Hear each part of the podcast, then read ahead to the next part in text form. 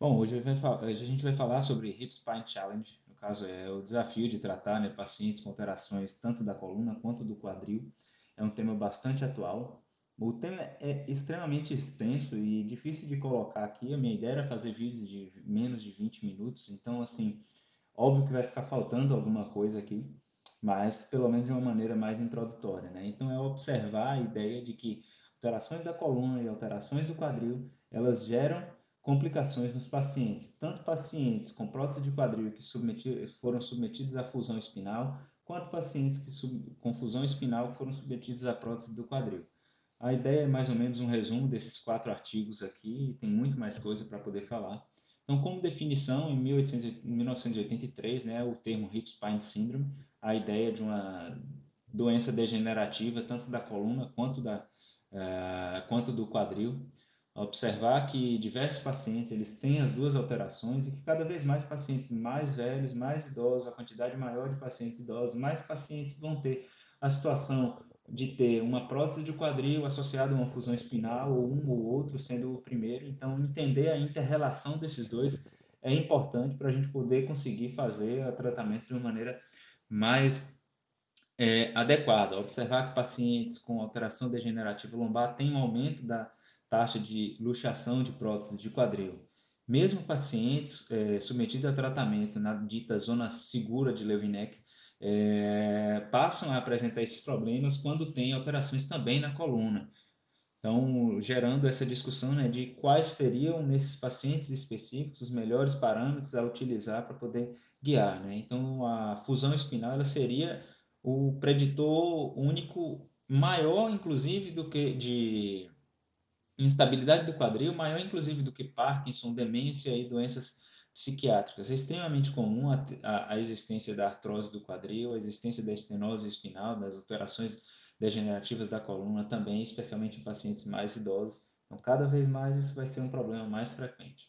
Podemos chamar como simples ou complexa. No caso simples, quando a gente tem uma discreta degeneração lombar com uma clara osteoartrose do quadril ou uma discreta artrose do quadril com uma clara degeneração lombar. A gente sabe especificamente qual é o problema mais, claro, mais claro daquele doente, mas há um quadro complexo onde a gente tem as duas patologias em estágios semelhantes e a gente não sabe especificamente ali qual paciente a gente deve, é, qual tratamento a gente deve começar, né? Se vai primeiro pela cirurgia da coluna, primeiro pela cirurgia do quadril. Então, no diagnóstico, é importante fazer o exame físico adequado, observar né, a dor na região ilíaca, é, mais típica da alteração da artrose do quadril. Os sintomas de estenose lombar, com a claudicação neurogênica, vão estar mais relacionados realmente aí à estenose lombar. Importante observar que é uma grande quantidade de pacientes com estenose lombar que não vão ter positividade para o dito leg, leg raise teste, é, esses pacientes podem apresentar o sinal do, do, carrinho do supermercado, né? Quando se apoiam no carrinho do supermercado, alivia um pouquinho é, as dores. Ainda falando também como diagnóstico que a gente tem que pensar nas dores laterais do quadril, do quadril é, a, a síndrome de dor trocantérica, tudo isso deve ser observado. Então, aqui falando dessa alteração do quadril, é importante observar amplitude de movimento, rotação interna, externa, né, o leg roll, tudo isso vai estar muito relacionado à alteração do quadril. Menos de 20% das pessoas com estenose lombar vão ter o teste positivo para a o straight leg raise ou LASEG. Então, observar que alterações é, do exame físico muitas vezes não estão presentes no paciente com estenose lombar. Importante observar a história. A história adequada de claudicação neurogênica vai ser um fator importante nesses pacientes. Teste diagnóstico, radiografia, é importante observar alterações de degeneração do quadril e observar pacientes sentado, em pé, fazendo radiografia com paciente sentado em pé para poder identificar a mobilidade nesses segmentos. O uso de injeções anestésicas guiadas, tanto no quadril quanto epidurais, podem auxiliar. Então, mais de 50% do aumento do, de alívio da dor no quadril tem um bom prognóstico para a prótese do quadril. Então, pacientes com boa melhora, tem a dúvida ali, você fez a, a, a injeção de anestésico no quadril e houve uma melhora importante dessa dor, então provavelmente esse paciente beneficiará é, do tratamento do problema dele no quadril. Observar que pacientes cada vez mais idosos vão ter mais alterações na ressonância e na tomografia. diagnóstico diferencial, doença vascular, é importante diferenciar a claudicação vascular da claudicação neurogênica, observar que a síndrome de Lerich, no caso com a claudicação, pacientes com compressão na veia ilíaca interna podem simular um pouquinho as dores ali do quadril também, bem como também as dores da estenose espinal, pacientes com neuropatia diabética e outras patologias pélvicas. Parâmetros radiográficos, a gente vai passar de uma maneira um pouco rápida, porque assim, você pode utilizar diversos parâmetros e cada autor ele vai ter uma preferência. A gente vai vendo que cada artigo ele vai conseguindo direcionar um pouquinho alguns parâmetros que passam a ser, que, que são cada vez mais uniformes e, e difundidos, são os parâmetros né, do pelvic tilt, que é esse ângulo, um ângulo de uma linha vertical e, outro, e outra linha diretamente para a placa terminal sacral, tendo como base aqui uma linha traçada entre as duas cabeças femorais.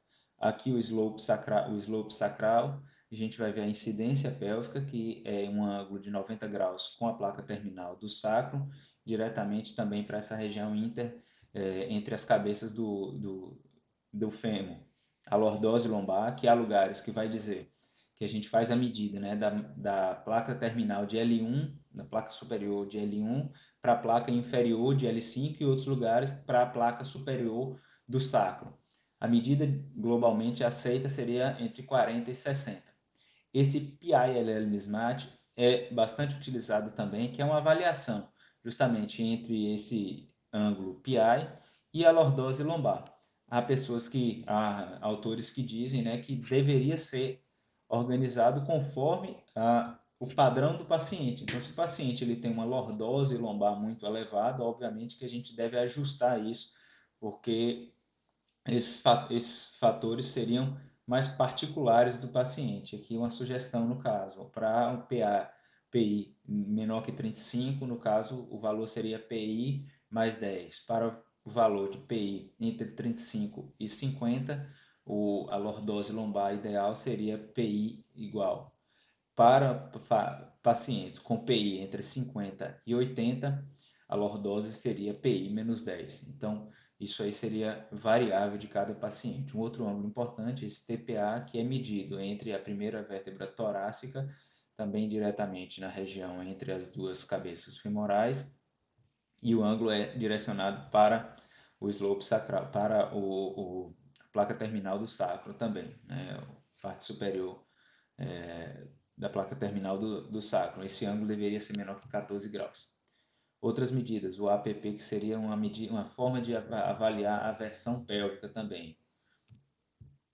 E diversos termos são utilizados também para a gente poder identificar. Importante observar que o paciente vai apresentar mecanismos de compensação de todas essas alterações. Uma forma de analisar é que pacientes jovens eles costumam a ter é, uma forma de compensar isso reduzindo a sua cifose. Então, ao fazer uma hipocifose, ele consegue compensar. Pacientes idosos eles passam a utilizar níveis adjacentes, fazendo um aumento da lordose cervical, fazendo a retrolistese de, de, corpos, vertebra, corpos vertebrais, mas há um momento que ele não é capaz mais de conseguir compensar. Né? Então é importante observar essa relação. Se a gente for observar em vermelho, o PI ele é estável, mesmo o paciente com anteversão pélvica, pélvica versão no, a versão pélvica normal e a retroversão. Então os ângulos que são importantes aqui em azul claro a lombar, em um azul claro aqui a lordose lombar. Em preto a gente vai ver o slope sacral, que vai modificar conforme a posição. Importante observar que a pelve ela rotaciona. O PI ele é estável e todos os outros ângulos eles vão movimentar. Então é importante ter essa noção de o PI ele acaba sendo uma variável mais anatômica. Enquanto a gente tem nesses pacientes de retroversão, por exemplo, um PT muito alto. Aqui, os pacientes com uma antiversão, o PT pequeno. E nos pacientes aqui a gente vai ver também alteração do slope sacral. Observar que essas modificações elas são globais e elas vão interferir tanto no movimento da coluna quanto no movimento da pelve quanto no movimento aí do, é, do quadri, dos quadris. Assim, a mobilidade espinopélvica ela acabou sendo classificada entre 1A, 1B, 2A e 2B. No 1A, a gente vai ter um paciente balanceado, então o alinhamento é normal, a mobilidade, a diferença do slope sacral, ele é normal. No paciente 1B, eu dito stuck standing, é um paciente que ele tem uma mobilidade, no caso o delta SS, né, a diferença do slope sacral, menor que 10 graus, mas o alinhamento dele está balanceado. Então, os valores de alinhamento, no caso o PILL ou o APP, estão normais. No 2A, seria um paciente flexível, mas desbalanceado. Normalmente o paciente com a deformidade é, conhecida como flat back. Então ele vai ter a mobilidade adequada, mas mal alinhado. E o 2B, o stuck sitting, é um paciente que vai ter tanto alteração da redução da, da mobilidade, quanto também o alinhamento vão estar alterados. Né? Então, medidas podem ser feitas com o paciente em pé e sentado, observando a alteração que a gente vai ter no slope sacral, a alteração que a gente vai ter na anti-inclinação do, do acetábulo e nessa relação do ângulo PFA, que seria um ângulo femoral sacral também. É, algumas considerações para cirurgiões de quadril é justamente que pacientes com uma, um flexo do quadril, a gente sabe que vai tratar com a prótese. O paciente com alteração déficit neurológico, é definido que você vai, vai se beneficiar mais da, da cirurgia da coluna, mas os pacientes que têm outras alterações associadas a isso, ou que não têm essas duas, mas que têm alterações tanto na coluna quanto na, no, no, quadril, vão ser uma zona um pouco difícil. Né? Então, diversas observações levam a análise de que avaliar de uma maneira estática não é o melhor caminho e que avaliar de uma maneira dinâmica, avaliando essas, essas alterações, pode auxiliar a reduzir esses índices.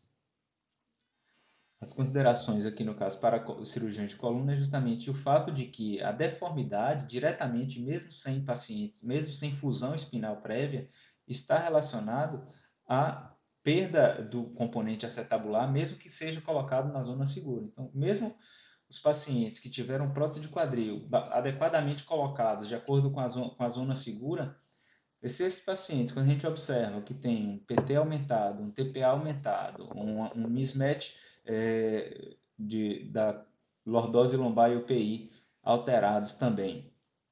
Esses pacientes apresentam índices elevados de, é, de instabilidade é, após prótese do quadril. Então, essa observação é, vai levar a gente à compreensão do que a gente chama da patomecânica de todo, de todo esse problema. Né? Então, observar a versão pélvica, isso vai alterar também a forma de posicionamento dos, dos componentes. Então, a redução da movimentação espinopélvica é um fator importante. No caso, cada um grau que a gente tem de PT aumentado para posterior está relacionado a um aumento também na antiversão do acetábulo. Melhorando a parte anterior, mas aumentando o impingement é, para posterior. Caso, você vai fazer aumento do risco de impingement anterior e luxação posterior. Se você tem um aumento compensatório da mobilidade femoral, você também está aumentando a possibilidade de luxação, de instabilidade. Então, o pelvic tilt normalmente ele vai estar entre 20 e 35 graus. O fêmur ele vai estar com a flexão, né? então aquele PF, PFA vai ter uma alteração normalmente entre 55 e 70. Quando você tem um aumento disso, é sinal de que você está compensando muito alterações pós-operatórias em pacientes é, na, na, no posicionamento do componente, do componente femoral. Então, foi observado que o PT aumentou, né, o pelvic tilt aumentou numa média de 11 graus em 10 anos de segmento de pacientes pós a prótese do quadril. Então, ao longo do tempo, essas alterações de compensação, pacientes, por exemplo, que vão apresentando alterações de compensação na coluna, eles podem passar um componente que era bem posicionado, esse componente passa a ser mal posicionado a partir do momento que o paciente passa a ter uma deformidade é, na coluna. Alterações também na posição do componente acetabular subsequente à cirurgia da coluna.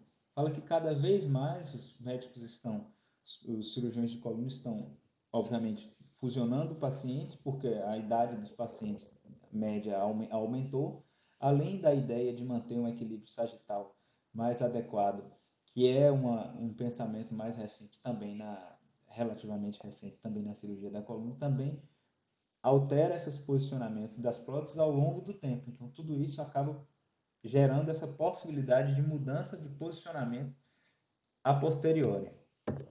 É importante fazer nesses pacientes uma boa avaliação, observar que aproximadamente 4,5% dos pacientes com próteses que vão submetidos à prótese de quadril, eles já têm algum tipo de fusão lombar, fazer um bom histórico, o exame físico né, e avaliar as radiografias e fazer as medidas, as medidas adequadas. Uh, o SS, no caso o slope sacral, deveria ser medido tanto na posição em pé e sentada e observar essa diferença. Pacientes com menos de 10%, eles estão rígidos e são considerados em risco aumentado para o desenvolvimento de instabilidade subsequente.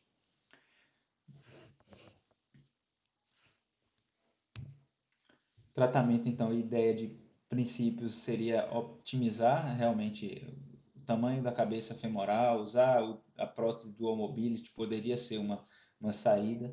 É, análise também do offset pode ser importante para evitar né, o impingement ósseo e observar também é, que esses pacientes eles têm uma tolerância reduzida para maus posicionamentos dos componentes. Uma ideia nesse stack standing seria justamente essa de avaliar é, as, as medidas. Aqui é, é, um relato de um paciente, de como foi feito, analisando os mecanismos né, de, compensa, de compensação e posicionando o componente acetabular de uma maneira mais adequada. Também aqui o stack sitting, que seria o 2B, também utilizando a computação, navegação por, por computação para posicionamento do, do, do implante acetabular considerações especiais seriam né, a ideia de que a gente precisaria estar atento ao, ao fato de que fusões longas elas vão ter alteração, a inclusão do sacro na fusão lombar, ela altera, aumenta os riscos, então pacientes com 1 a 2 níveis de fusão têm 1,8 vezes mais chances de luxação das próteses do quadril, pacientes com mais de 2 níveis, 3,2 e pacientes que tem fusão com extensão ao sacro, chega a 4,5 vezes mais risco. Então, isso na decisão de qual terapia tomar e como informar o paciente são coisas é, importantes. Direções futuras seriam realmente né, que o tratamento do paciente apresentando as duas condições, ele continua indo uma área que não tem um consenso, é importante no desenvolvimento futuro de testes que possam avaliar, a gente fala desses ângulos, mas esses ângulos são análises ainda que a gente pode identificar ângulos melhores, medidas melhores para poder mensurar e é, tomar a, atitudes mais, mais direcionadas, além da correção, da análise né, e o planejamento pré-operatório de uma maneira específica para cada deformidade de cada paciente, à medida que a gente vai desenvolvendo, também podem ser é, fatores de melhora nas correções desses parâmetros ditos ideais para cada paciente.